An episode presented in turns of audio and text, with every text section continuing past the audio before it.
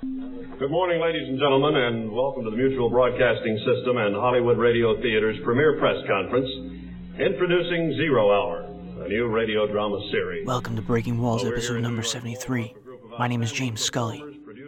It's November 1st, 1973, and we're at the Waldorf Astoria Hotel in New York City, listening in on a press conference hosted by the Mutual Broadcasting System.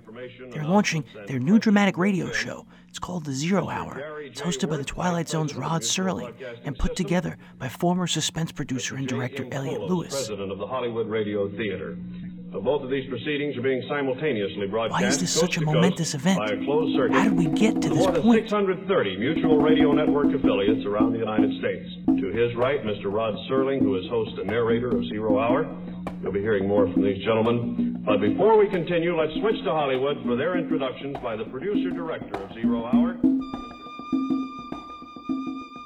The idea was one of many that I had in my heart and in my gut for the last five, six, eight years. And I've been trying with networks and with agencies to make them realize that radio drama is one of the most unique forms of entertainment in the world of theater, and in the world of communication. And they somehow didn't respond to me.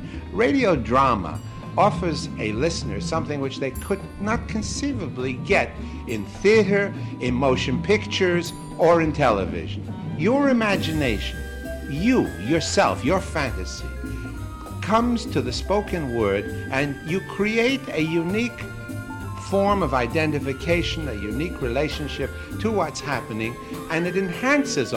I call it color radio. You can do anything you want with your imagination once I lead you to the point of exercising that imagination.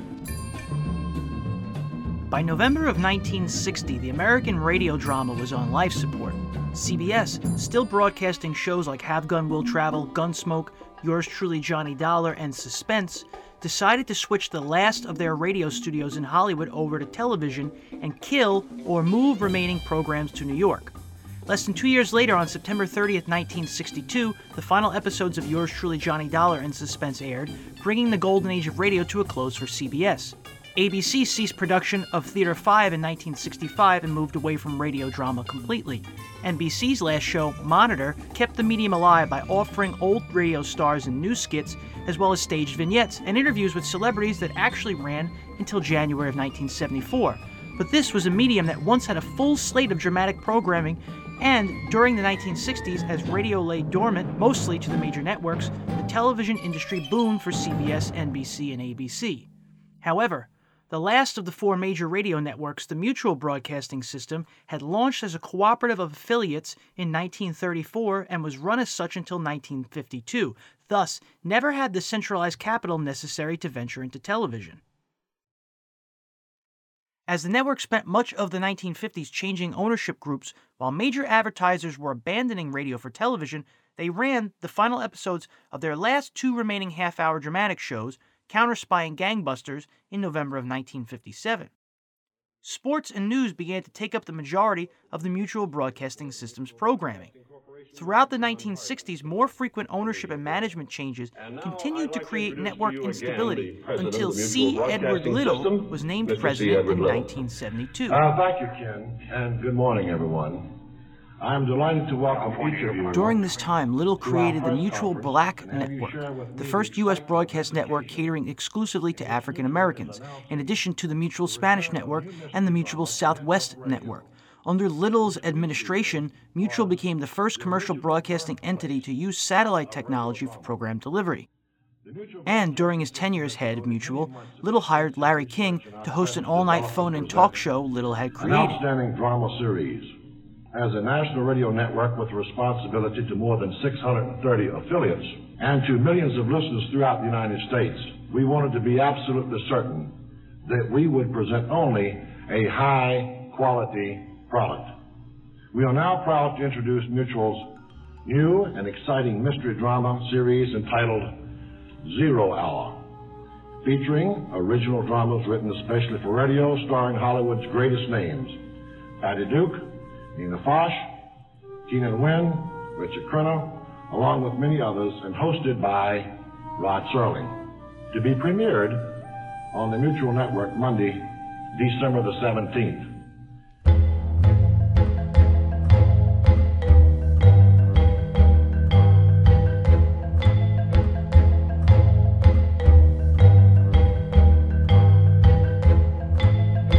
Today on Breaking Walls, we tell the story of two radio producers and their attempt to revive radio drama in the mid 1970s. One would succeed where the other failed, but in the end, the nation was not yet ready to re embrace the theater of the mind. If this is your first time listening to Breaking Walls, thank you. You can find Breaking Walls on iTunes or wherever you get your podcasts. This includes Google Play, Cloudcaster, Stitcher, TuneIn, SoundCloud, Short Orange, and Player FM. If you've been enjoying Breaking Walls, please leave an iTunes rating and review. It helps the algorithm and helps more people discover this show. To be kept easily abreast with the show, join our Facebook group by searching for the Wall Breakers on Facebook. There, you'll get notifications when wall breaking things are occurring. We're also on most forms of social media like Twitter, Instagram, and Pinterest, and are still selling our Wallbreakers Unity t shirt line, which uses the slang names of the five boroughs of New York City to help show unity amongst New Yorkers near and far. Those shirts can be found at thewallbreakers.com slash shop.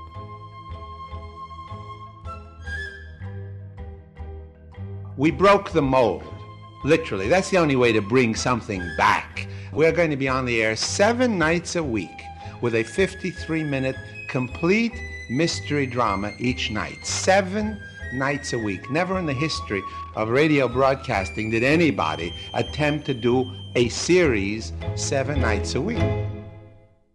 That was the voice of Himan Brown, a famed New York producer and director. In 1973, Brown was 63 years old and had been on the air since the age of 18. He's noted for having created the Inner Sanctum Mysteries, Bulldog Drummond, Grand Central Station, and Dick Tracy. Calling all adventure fans. Calling all Dick Tracy fans. Stand by. Dick Tracy is on the air. Brown was itching for the chance to work on a radio series again. The need to bring back radio drama was in me. Radio had become music and news and a service rather than an entertainment. Fortunately, Sam Digges, who is the president of CBS Radio, and I, we were old friends, and we would kick this around at lunch once or twice every six or eight months. And then, about a year or a year and a half ago, when I came to him with this idea of seven nights a week to create a habit once again, so that the station that carries the drama can truly say, We're the drama station. Stations, as you know today, radio stations, are programs. A station right. plays a particular kind of thing. It's either all news or all rock here we are back with something where the station can say, We are the drama station. You got to give them a reason for this. At the same time, Elliott Lewis, who produced and directed such shows as Suspense, Broadway is My Beat, and starred as Frankie Remley in the Phil Harris and Alice Faye show, was approached with an opportunity to relaunch radio drama on the West Coast in Los a Angeles. A man named Jay Kholos, who has an advertising agency out here in the Valley, had a notion that it was a good time to do dramatic radio. And he called a man named Jack Myers, who I've known for years. Jack and I have worked together, and told him what his idea was and asked him how you would go about doing such a thing. And what Jay's notion was was that in order to break in and get an audience, you couldn't just do one 15 minute show once a week. You had to do something that held to it, and about all they could afford, and it seemed a good idea, was to do a cliffhanger, and in other words, to do five half hours a week. It really was one story. So Jack called me and asked me if I'd be interested, and I said, yeah, that sounds like a marvelous idea. Very soft. This is Rod Serling. We're in a studio in Hollywood preparing to record the first program in a new radio series called The Zero Hour. This new series is specially designed for the new radio. Is what you might call a pioneer adventure. We're ready to record the opening. Uh, ready, Rod? Stand by. Music, stand by, stand. Quiet, please. And here we go. Ten. I'm Rod Serling. You're listening to the Zero Hour. Nine. Rest your eyes.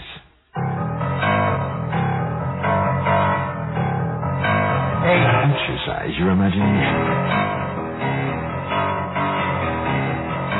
Seven. This week, Bill S. Ballinger's best-selling novel, The Pursuit of a Damned Couple. Six the wife of the red-haired man. Five. Starring Patty Duke Astin, Four. John Astin, Three. and Howard Duff. Two. In Elliot Lewis's production of One. The Zero Hour. Five. We did an Uh, audition Gus, can we get level on the show, that is to say, five half hours, of a book by Bill Ballinger called The Wife of the Red Haired Man. And we starred uh, Howard Duff and Patty Duke Astin and John Astin and a cast of thousands. We had a big cast. Janet Waldo and Irene Tedrow and Les Tremayne. And uh, anyway, we did it. They went off and they sold it for syndication.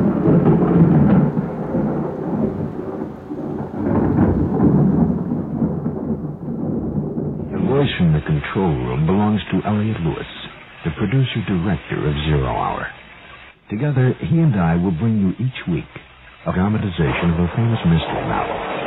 Tales of suspense, detection, action, mystery, and horror. Uh, thanks, Gus. Come on.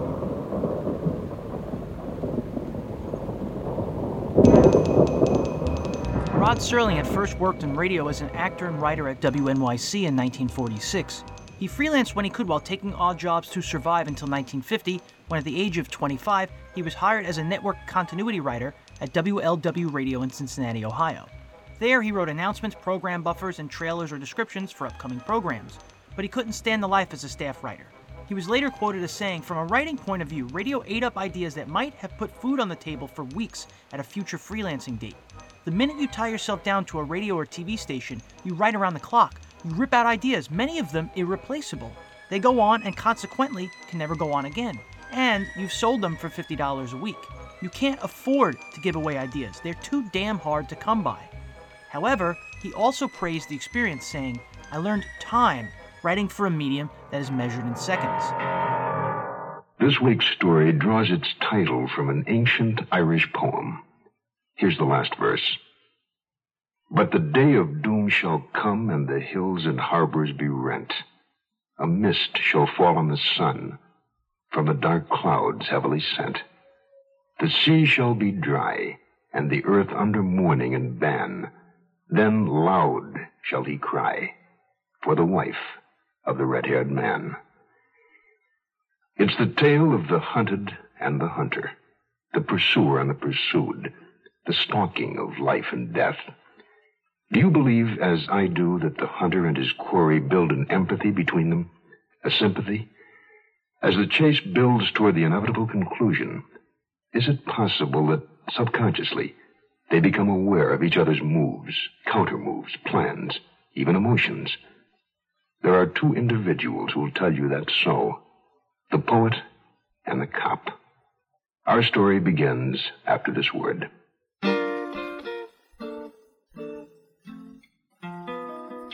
I'm gonna buy a paper doll that I can call my own. Howard Duff and Elliot Lewis had been friends from their days working together for the Armed Forces Radio Service in World War II.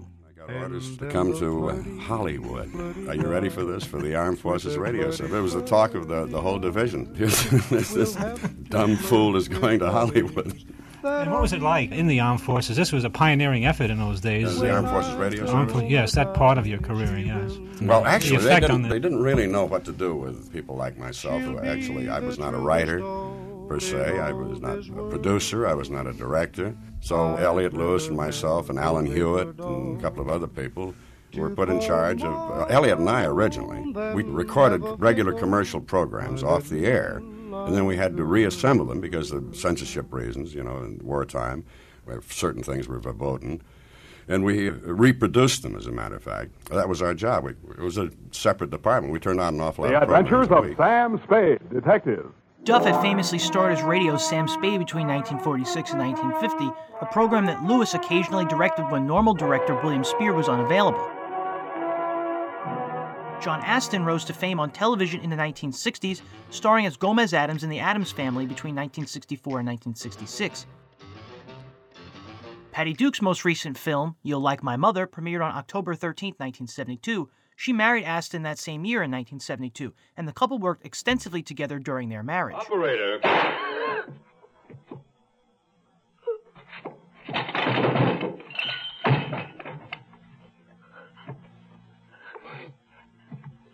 Albert? He's dead. You shot him. He was going to call the police and spoil it. I waited seven years, Mercy. Seven years. But he's dead. What will happen to us? I- don't remember if I'd ever seen a dead body before.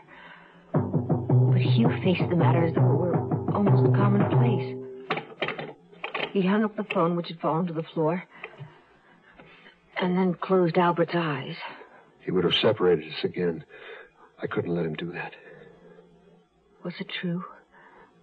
What he said about you? No. We can't stay here. And we'll leave. You take what you need, and we'll leave together. The Zero Hour was originally placed into syndication on Labor Day, September 3, 1973.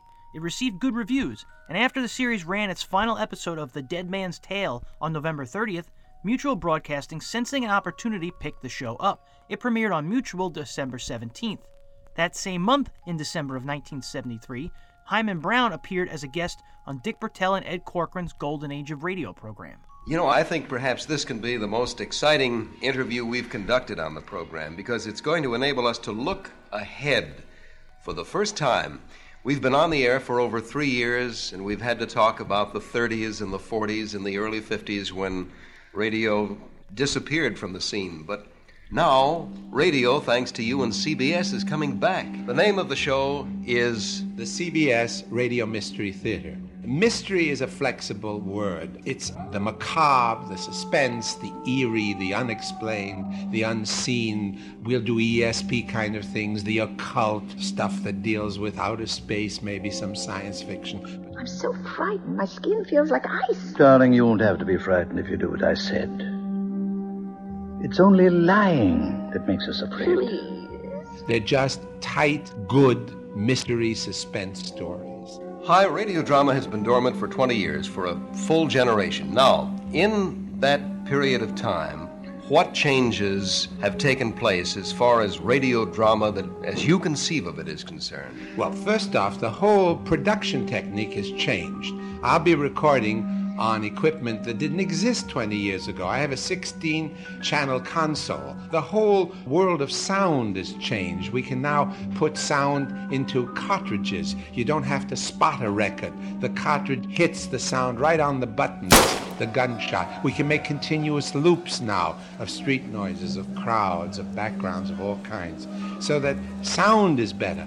All my music will be on cartridges. So I have no needle scratches. I have no surface noises to contend with. And then, of course, the whole world of tape recording changes. My actor, if he flubs a line, we stop, go back four speeches, and I edit it out afterwards. I don't like uh, the quality of the, uh, let's say, the, the railroad background. I add some more sounds to it when I re record afterward.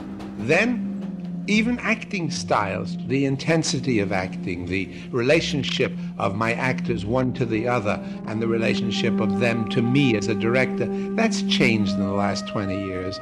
Uh, the relationships of people in general has changed. Basically, we remain the same.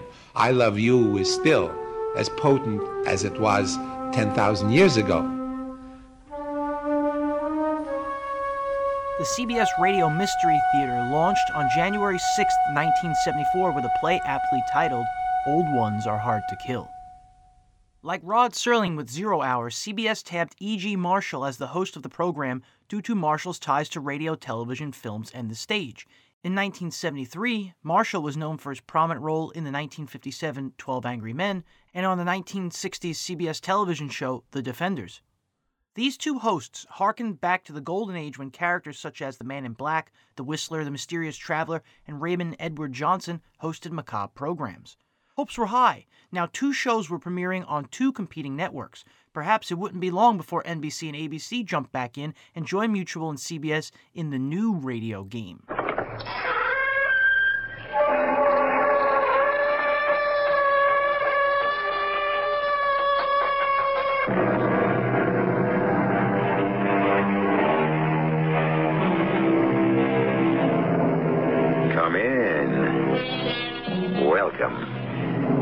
E.G. Marshall. The past is like a funeral gone by. The future comes like an unwelcome guest. The future. The impenetrable, imponderable future. As the song says, who knows what tomorrow will bring? Well, would you like to know?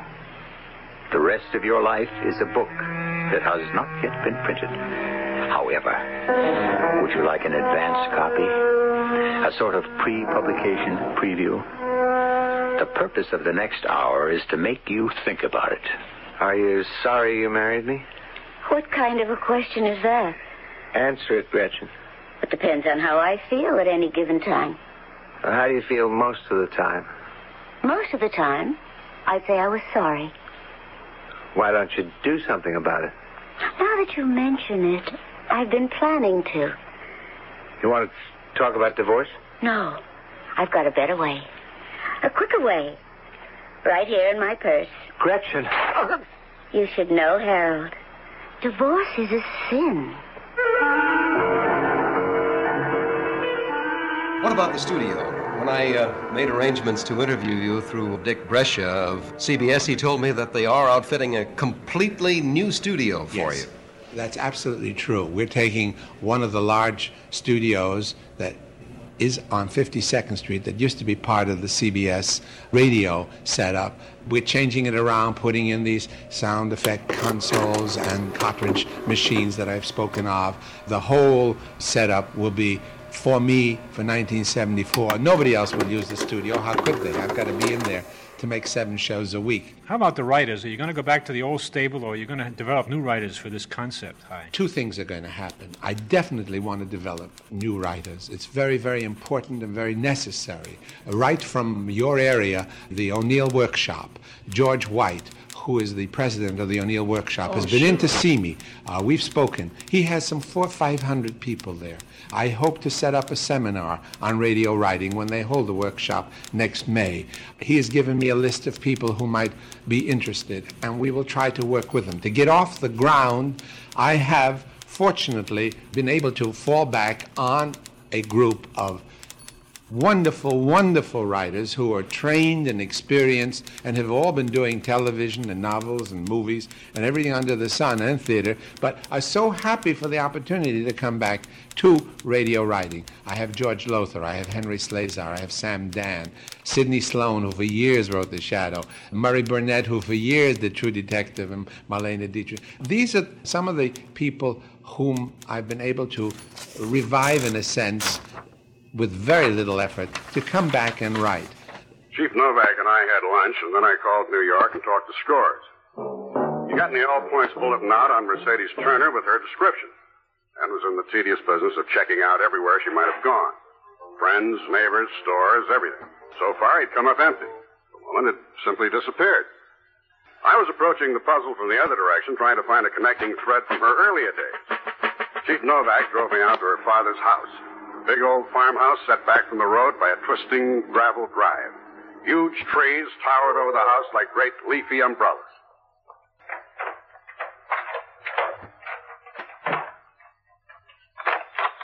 Come in.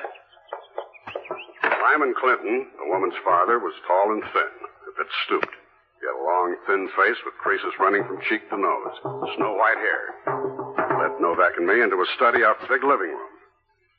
He motioned us to a couple of worn, shiny leather chairs and seated himself behind an old-fashioned roll-top desk. It was a genteel, patrician background for a woman I was beginning to suspect of murder.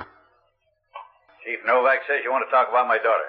That's right, Mr. Clinton. Now, before we get started, if I did know anything, I doubt I'd tell you. Furthermore, I'll never believe she shot Albert Turner. Did she have any reason to shoot him?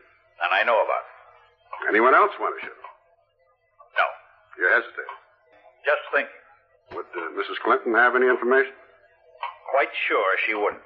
Miss Clinton's uh, gone now. Buried better than five years. I'm sorry, I didn't realize. Uh, when was the last time you saw your daughter? A couple of weeks ago, dinner one night in the city. You see her often? My daughter and I are very close. Sometimes she comes up here, or else I. I go to New York. When did she marry Albert Turner? A little over a year ago. Do you have a picture of her? No. Not even a wedding picture? You heard me. I don't like pictures. Well, there's one over there. Mrs. Clinton? Yes. That's the exception. And if you had a picture of Mercedes, you wouldn't give it to me anyway, would you? Uh, Williams, think maybe we uh, better move along. All right. Thanks for your time, Mr. We Clinton. recorded in stereo, which is interesting too. Some of the stations played it that way, and we got some pretty good effects. And the way you described it, it's got to be one of the greatest things ever happened in radio. Well, I think when you hear this is the zero hour, and then Stan's piano starts, you're hooked right there. Unfortunately for Elliot Lewis's production of the Zero Hour, there were problems right from the very beginning. But like all things, something went, went a little bit awry. Rather than syndicate, you went into a mutual, and then uh, what happened then? It was kind of a Well, bad it- we, we made the shows, and it was, for all I've heard, very, very successful. However, financially, Kholos needed stronger money behind him than, than to continue to take the chance on syndication, although the stations involved in the syndication wanted to continue. So he made a deal, which uh, favorable to himself, which he had to do, with the mutual broadcasting system. The Mutual Broadcasting System presents The Zero Hour. Sponsored in part by Quaker State Motor Oil and National Presto Industries. This is the Zero Hour on Mutual Radio. Where the program then went on the Mutual Network rather than syndication. However, it didn't go on the Mutual Network till 17th of December. Now, the stations that had had it in syndication were then out of material. They had done 65 half hours. Now they're sitting and waiting for Mutual to catch up with them. So we lost a lot of steam that way, I'm afraid. Are, uh, you Mercedes Turner? I'm Mercedes Rohan. Your husband is dead. Yes. Did you know there were blanks in his gun? Yes, I knew. Did you put them there? Yes. So he wouldn't kill again. He didn't know. I tried to stop him. Maybe it's just as well. Williams, this was in his pocket. Uh, thank you. He said, in case of an accident, To the police. New York City. I alone shot and killed Albert Turner. My wife, Mercedes Turner Rohan, was not responsible in any way. It's signed Hugh Rohan. you. After the Mutual syndicated zero hour broadcast aired the last of the 11 five part stories on March 15, 1974, they went off the air for a brief period, returning on April 29th with a new format. The program changed to a full story in a single 30 minute installment with the same actors starring throughout the week in all five programs. It only lasted until July 26th and was canceled. In August of 1975, Chuck Schaden spoke with Elliot Lewis about his zero hour experience. They sold it to the Mutual Network and decided that I don't know what. I was never consulted. I don't know what happened to the show after that. Somebody else did it. They decided they'd go non union and they bought some old radio scripts from someone and said, well, we'll revise these. And I heard a couple of them and they were very disappointed. And the show was canceled. It didn't do well with it. Not that it, it uh, would not have been canceled if I had continued. I think there's an unfortunate thing in the entertainment business. If it's properly done, whatever it is, what you do, what I do, what Jack does, if it's properly done, it looks to somebody on the outside like, well, that's nothing to it. Mm. You know, I can do that. I just turn on a machine and hold a microphone in the fellow's face and ask him questions. Great.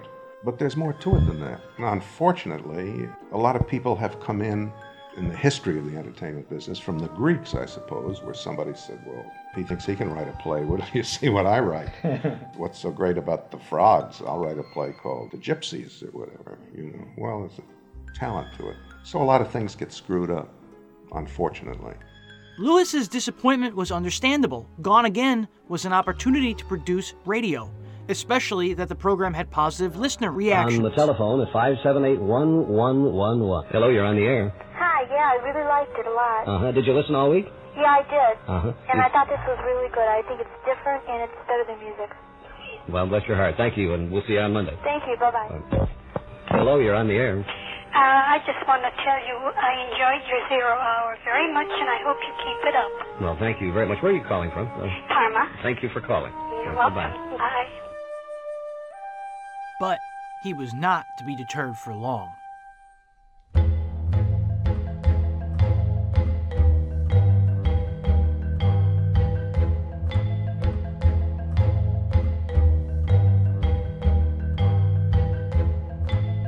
Meanwhile, in New York, Brown was enjoying success thanks to a blend of old and new performers, writers, and an evolving audience.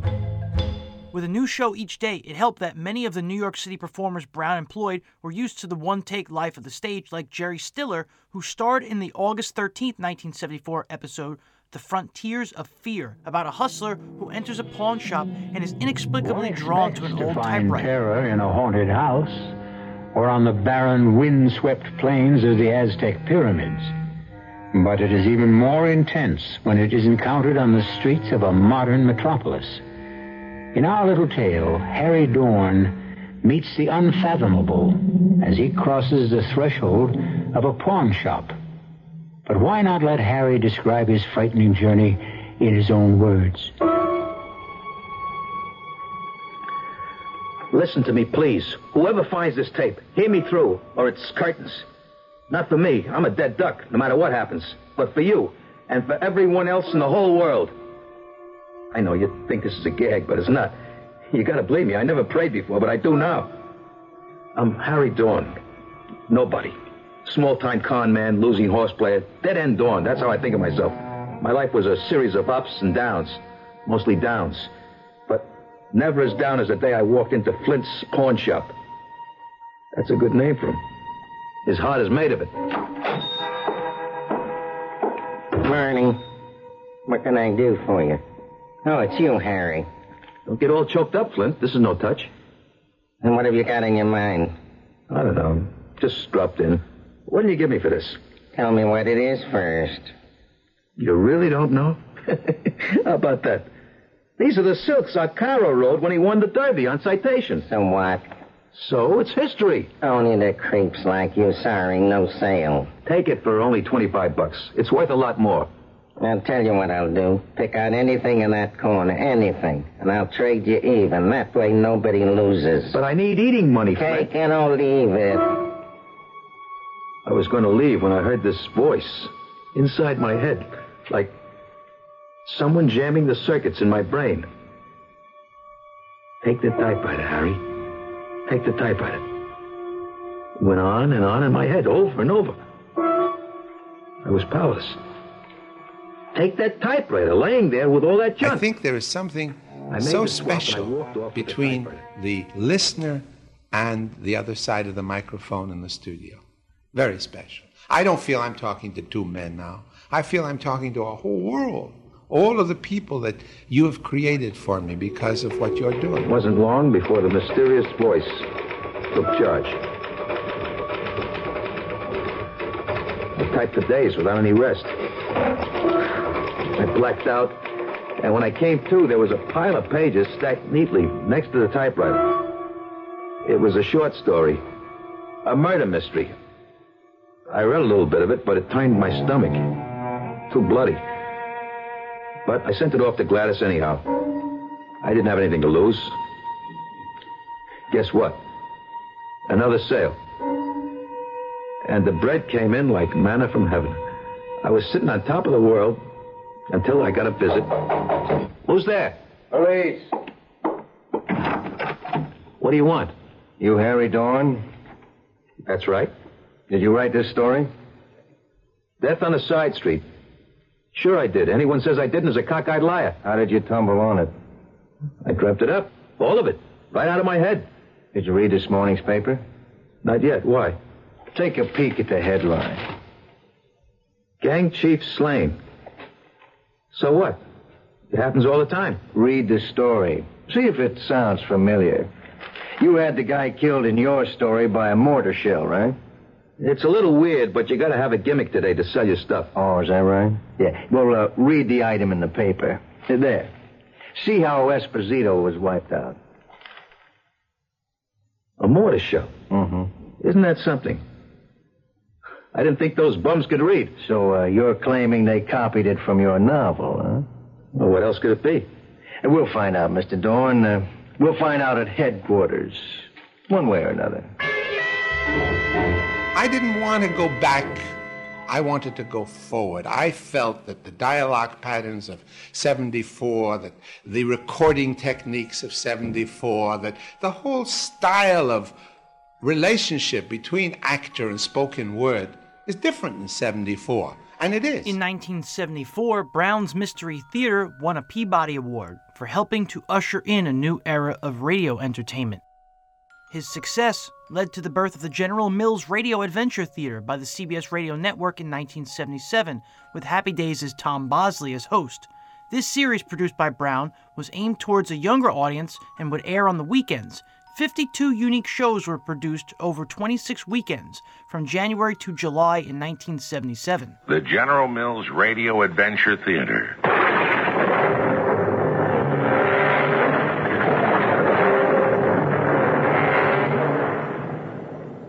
Welcome to the magic world of radio, where you make everything possible. I'm Tom Bosley, and I'll lead you through mysterious highways and byways into a world that's inhabited by heroes and villains, beggars and kings, dragons and winged horses.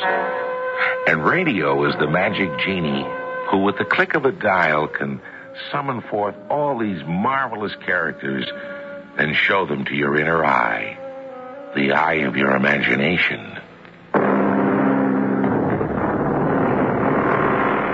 In 1979, Elliot Lewis, still wanting to produce radio, teamed up with producer and director Fletcher Markle to pitch an even more unique drama revival concept, alternating genres five nights a week. They pitched the concept to Ingrid Carlson, who was at that time the Chicago based supervisor of the Sears TV commercials. She liked the project so much that she persuaded Sears VP John Beebe to greenlight the production. Sears underwrote 130 episodes, which cost a whopping $1.2 million, over $4 million today. Writers were paid $350 per script, actors were paid a union scale wage of $80 per hour. This is Lorne Greene. The wagon train is moving west across barren, windswept plains. Far ahead, several days' travel at the least, the foothills of a distant mountain range swim heatway. One of the wagons, pulled by a seedy team of The Sears Radio Theater premiered on February 5th, 1979 on CBS. Lorne Greene, Ben Cartwright on Bonanza hosted westerns on Mondays. Andy Griffith hosted comedies on Tuesdays. Vincent Price hosted mystery and suspense on Wednesdays. Cicely Tyson hosted love and hate dramas on Thursdays. And Richard Widmark hosted adventure dramas on Fridays. This is Richard Widmark. You're flying over a small tropical country in Africa. It could be any of half a dozen countries caught in the middle of civil war or political upheaval once occupied by the Belgians and the French and the British. It is now in the hands of its native people. Or perhaps I should say, in the hands of Mandu Ranana, the self-appointed president.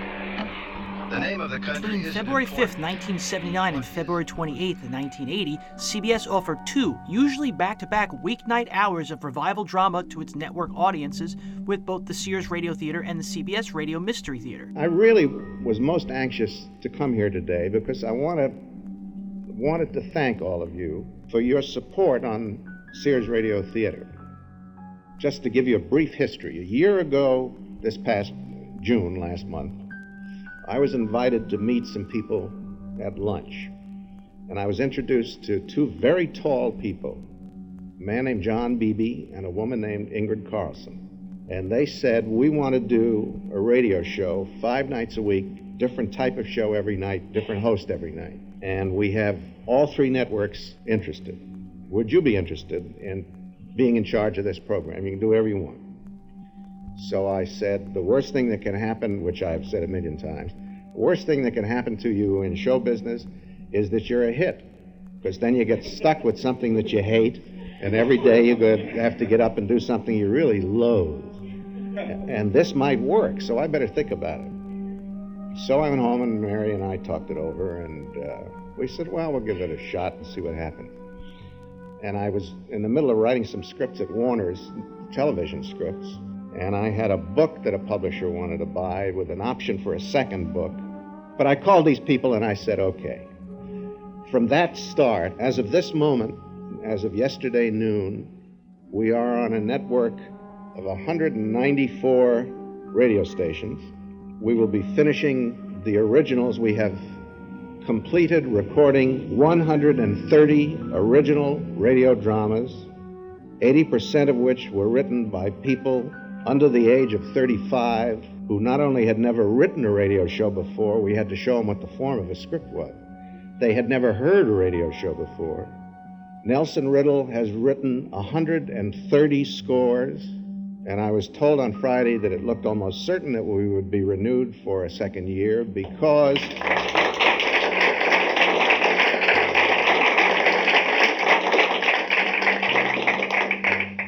Because of your support and mail and coming to the Morgan show and helping us out like you did. The first eight markets that they have gotten any news about listeners, Sears Radio Theater has increased the listeners in those first markets 56%. You don't have to any longer just remember the old days. There are now new days of radio and new stuff thanks to all of you. These shows, along with NPR's successful Earplay, WAMU's The Big Broadcast, the work of Dick Orkin, the growing National Radio Theater of Chicago, and other independent shows created a mini dramatic revival. Lewis understood that he needed to develop continuity amongst the storylines so that the guest hosts weren't the only thread from week to week. He felt that comedy was impossible without developed characters, and that Monday did better ratings when the stories were what would be classified more as Americana than straight westerns. The shows needed to develop more stable plot lines. When we were fortunate enough to have the guest hosts in town, we had one place near the end of the season. I thought, we're never going to finish this. Cicely was in New York, Vinny was in Hong Kong, Andy was in North Carolina. Widmark had gotten so angry at a picture company that left him on a Russian trawler somewhere in the Alaskan waters that he'd flown to London, then went to Connecticut and hid. And I had to get Howie Duff to come in and finish the season. Wid said, I'm not going to do anything anymore. I'm just not going to do anything anymore. Said, well, okay. And Lorne, I don't know where he, I think he was in Hawaii. And we needed tracks from all of them. I mean, we had no tracks. We had nothing to assemble, and the shows had to be shipped on Saturday. And they all arrived within a day of each other. And poor Mark Trello was in there making copies, that I thought the machine would blow up, of all of their material from each of the shows, and then we just kept dragging them in and got them, and we got everything. Ultimately, it proved to be too daunting of a task. In early 1980, Sears pulled back some of its sponsorship commitments, citing an inability to fill all 12 of the nightly network and local commercial spots with exclusively Sears merchandise and services. CBS chose to drop the Sears Radio Theater in favor of the CBS Radio Mystery Theater, stating that they had their hands full trying to get sponsorship for one new time radio show. Mutual picked the show up, renaming it the Mutual Radio Theater and promised sponsors. However, after the 12 local and national commercial spots, the total dramatic time for the hour long production was just 37 minutes. Eventually, Mutual cited the fall off in demand for those 12 primetime spots as their rationale for officially terminating the Mutual Radio Theater on December 19, 1980.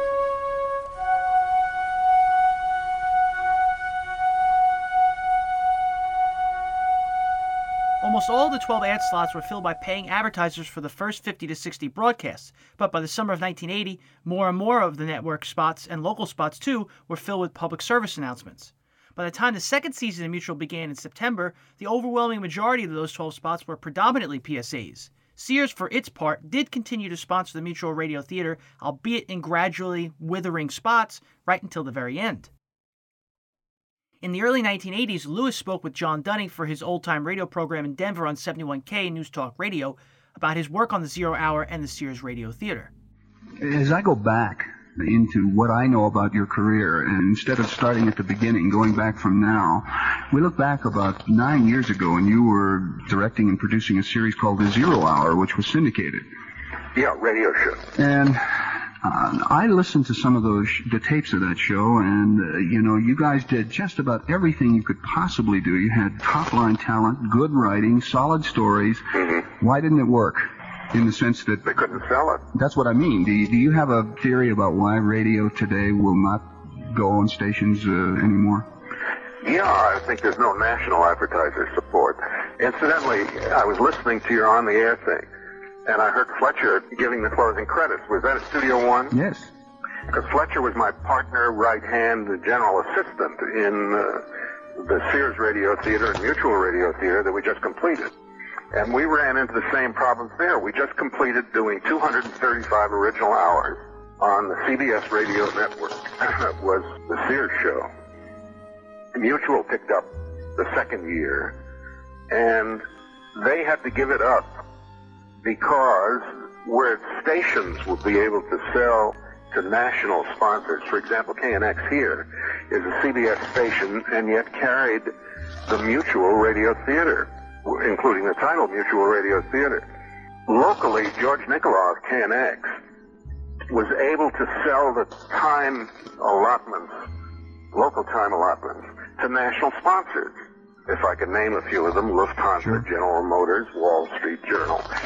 We're buying local spots on KNX, and yet national sponsors were not supporting the shows.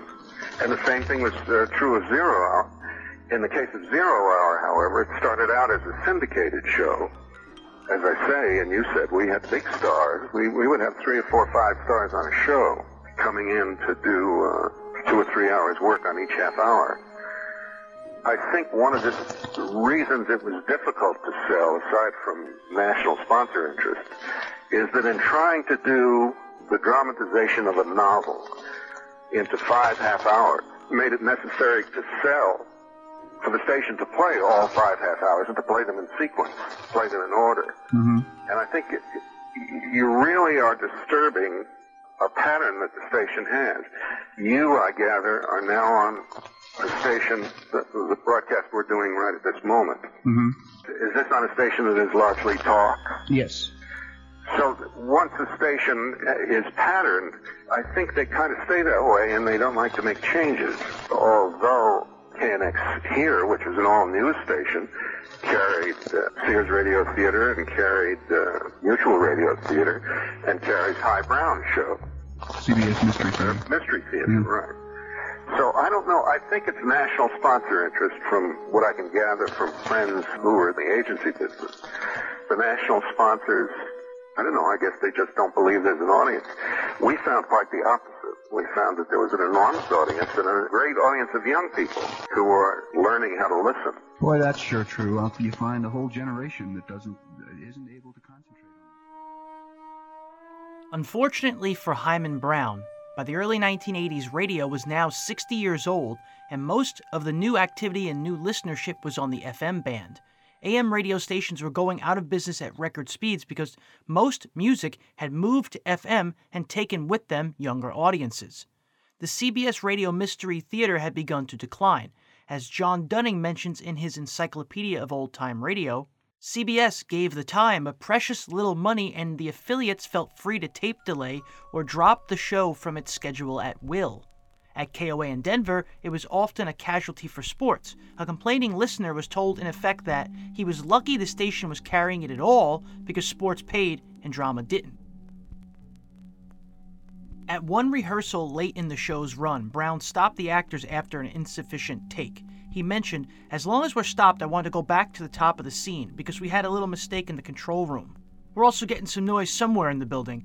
I'll tell you what, they want me out of here. They can rent it out to some rock group and get a fortune for it. E.G. Marshall stopped hosting in February of 1982 when stage and screen actress Tammy Grimes took over. The last original episode of the CBS Radio Mystery Theater aired on Pearl Harbor Day, December 7, 1982, and was entitled The Boatman and the Devil. Don't make me go away. I have to stay here. It's important. Believe me, it's very, very important that I should stay here. This is Tammy Grimes, inviting you to return to our Mystery Theater for another adventure in the macabre. Until next time,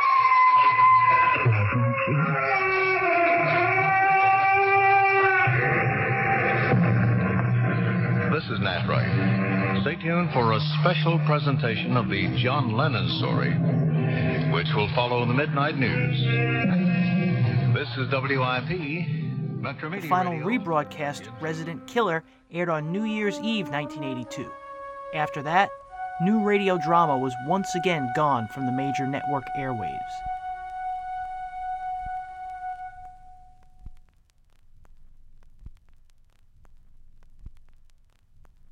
The radio drama revival of the 1970s and early 80s proved that there was still an audience for radio drama, but it would need to be cultivated with consistent marketing and good shows. Sponsors, however, didn't have the patience to allow the audience time to grow, and both CBS and Mutual's frequent programming changes, sometimes without even informing the audience prior, proved to be too much to overcome.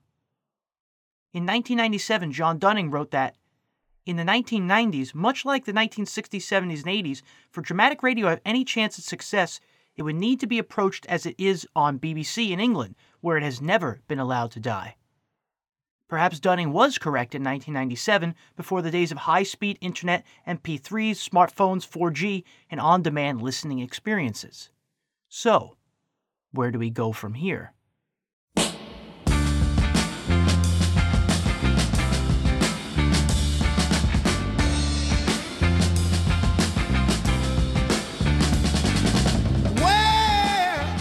One month from today, beginning February 15th, 2018, Breaking Walls will be presenting the first in a long term story arc, Chapter 1 on the history of American dramatic radio.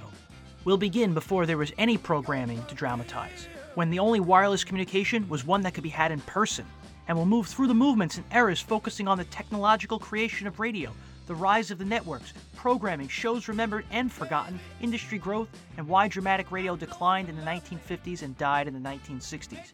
But we won't stop there. We'll go past the 60s into the 70s, 80s, 90s, 2000s, and today, taking the story into the present and future. I'd like to play a clip from Himan Brown again. I think there is something so special between the listener and the other side of the microphone in the studio. Very special. I don't feel I'm talking to two men now. I feel I'm talking to a whole world. All of the people that you have created for me because of what you're doing. That's from a now 44 year old interview, and Dick Bertel is the only one of the three men who's still with us today. Not only was Himan Brown talking to a whole world, he was talking through generations. His words are as true today as they were in December of 1973, and they span time. This is Walter Cronkite, inviting you to join me on a trip back through the greatest radio programs of the 20th century. I think it's incredibly important to make this documentary series while the last remaining members of the radio community who were working in 1962 and prior are still with us. The 1930s and 1940s were the golden age of radio, a magical era when Americans for the first time shared information and entertainment each night. It was a ritual that helped transform a diverse population into a unified nation. I discovered the golden age of radio on Christmas Day in 1999 when my grandmother and grandfather showed me a box set of 60 old time radio shows selected by Walter Cronkite. My grandfather popped on an episode of X 1 called Nightfall. Countdown for blast off. X minus five, four, three, two, X minus one, fire.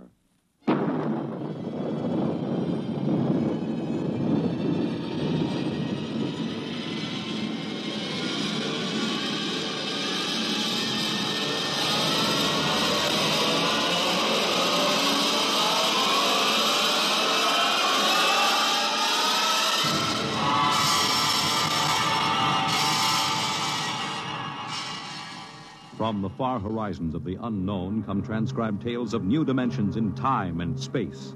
These are stories I was instantly hooked. Adventures Audio in which you'll drama live in a truly is the theater of the mind, as it's been nicknamed. And many of its stars directly influence the stars younger generations have grown up watching. I'm incredibly excited to put this together. I want to make sure this documentary gives the medium the spotlight it deserves. I'm setting up a Patreon at patreon.com slash the wallbreakers where supporters can get access to cutting room floor clips, be part of the show, have a custom built commercial made for them, and be part of making this happen while the last members of the radio community who worked during the Golden Age can still tell their story. I don't have a specific number of episodes in mind for this documentary because I'd like it to build organically. My main desire is to make it the most comprehensive documentary on the history of major network dramatic radio in America ever produced, which to me means several dozen episodes over the course of multiple years. So as I mentioned, patreon.com slash the wallbreakers is the place to support the show, which you can do for as little as a dollar a month to get access to all kinds of behind the scenes stuff as this documentary progresses. Chapter 1 of our chronological history of American dramatic radio will be released on February 15th. That will be episode number 75 of Breaking Walls. But that's not all. The next episode of Breaking Walls, number 74, will be released on February 1st. It's going to coincide with the sixth anniversary of the launch of the Wallbreakers. For this episode, I'll have a jam packed show of announcements, updates, teasers, and two great chats. One with the man who wrote the Who is Johnny Dollar Matter, John C. Abbott, about his experiences writing the first edition of the Dollar Book, and updates on the revised volume, which is due out this spring. In that time span from December 4th, 1960, to the end of the run, there were 95 weeks where I could have a program. I had 96 programs. Mm-hmm. And I'm looking at this, and there is a program called One of the Rottenest Rackets Matter. It's in between a program called the Double Barreled Matter and the Medium Rare Matter. I have come to the conclusion that that program does not exist. And the other with the man who is responsible for the Zero Hour. Mr. J. M. Kholos, president of the Hollywood Radio Theater. Mr. Kholos is an accomplished producer of television, stage, and of course radio. Today he runs the successful Orchard Street Productions based out of Nashville, Tennessee. Mr. Kholos will give us insights into the production of Zero Hour perhaps never before heard. And speaking of accomplished men who worked for multiple years, back to Himan Brown for a moment. shows were you doing a week? I did as many as four and five shows a day. Oh. I did Terry and the Pirates and Dick Tracy back to back. And early in the day, I would do David Harum. And then I would do a half hour of Grand Central Station and so on. I would say that somewhere is between 35 and 40,000 broadcasts. Brown's work on the through my CBS Radio Mystery Theater is some of the most intensive production work in the history of radio. There were 1,399 original episodes between 1974 and 1982. He was inducted into the National Radio Hall of Fame in 1990. Today's episode brought to you in part by Quaker State and Presto. This is the Zero Hour on Mutual Radio.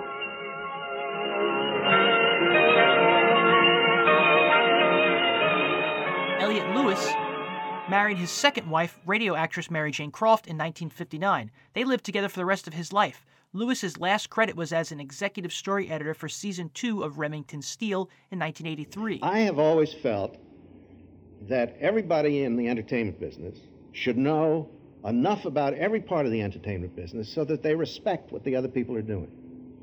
Any actor who comes in and mutters about a script should be sat in front of a typewriter and put a piece of yellow paper in the typewriter and say, fade in, interior Lucy's living room day. She comes down the stairs, her hair in curlers. Go. Give me the other 32 pages, you know, and then argue about is this a good script or a bad script. And conversely, the writer, who is, oh, these lines are so precious, should be made to stand in front of an audience and read aloud a bad joke and look like a fool. As the actor does, while the guy, you look into the wings and the writer just went, oh, well. well, they all, right on, baby. You're standing there with mud on your face. He passed You know, away on May made 23, 1990, having well earned the nickname of Mr. Radio. In 1998, Brown brought the CBS Radio Mystery Theater back to the air and replaced E.G. Marshall as the host. He continued to work and also taught audio drama for the School of Visual Arts and his alma mater, Brooklyn College. Himan Brown died peacefully at his home in New York on June 4, 2010, at the age of 99. Well, perhaps that's the way it happens. Perhaps it isn't. All we can do is pass the story along to you as it came to us. Each of us, whether he is aware of it or not, has his own thoughts upon death and what follows, based on what he has witnessed, what he feels in his heart, and maybe what he has heard on Mystery Theater. This is Himan Brown, producer director, inviting you to return to our Mystery Theater for another adventure in the macabre. Until next time, then, pleasant dreams. Today's episode of Breaking Walls could not have been done without the interviews by Dick Bertel, Ed Corcoran, John Dunning, SPERDVAC, and Chuck Schaden. The Society to Preserve and Encourage Radio Drama, Variety, and Comedy is located at sperdvac.com. Dick Bertel and Ed Corcoran's Golden Age of Radio program and John Dunning's interviews can both be found through the Old Time Radio Researchers Library at otrrlibrary.org. Chuck Schaden's interviews can be found at speakingofradio.com. The reading material used in today's episode was The Encyclopedia of Old Time Radio by John Dunning, A Pictorial History of Radio's First 75 Years by B. Eric Rhoads, The Radio Career of Rod Serling by Martin Grams Jr., and the CBS Radio Mystery Theater Handbook by Martin Grams Jr. and Gordon Payton. I'd like to thank both of them for providing fantastic information that helped me put this episode together today. And I'd also like to thank the Digital Deli for their information on the Mutual Radio Theater. The music featured in today's episode was Caravan by 80 Drums from Around the World, The Mills Brothers Paper Doll, Seance on a Wet Afternoon composed by John Barry and re recorded by Nic Raine, and Charles Bradley's Where Do We Go From Here recorded for Daptones Records. You can find Breaking Walls on iTunes or wherever you get your podcasts. If you made it this far, please leave an iTunes rating and review. It'll help more people discover Breaking Walls. And remember again, that one month from today, on February 15th, 2018, Chapter 1 on the history of American dramatic radio will be available. In the meantime, I'll be releasing episode number 74 on February 1st, 2018, coinciding with the sixth anniversary of the Wallbreakers, and that podcast episode will be jam packed with announcements, teasers, and other things for the coming series, as well as those two interviews with John C. Abbott and with J.M. Kholos. I'll also be releasing vlogs about the show's progress every Tuesday, and to find those, please join the Wallbreakers Facebook group. To support the show, please go to patreon.com slash the Wallbreakers. Until February 1st, 2018, my name is James Scully. This has been Breaking Walls episode number 73, and I'll catch you on the flip side. Thank you very much.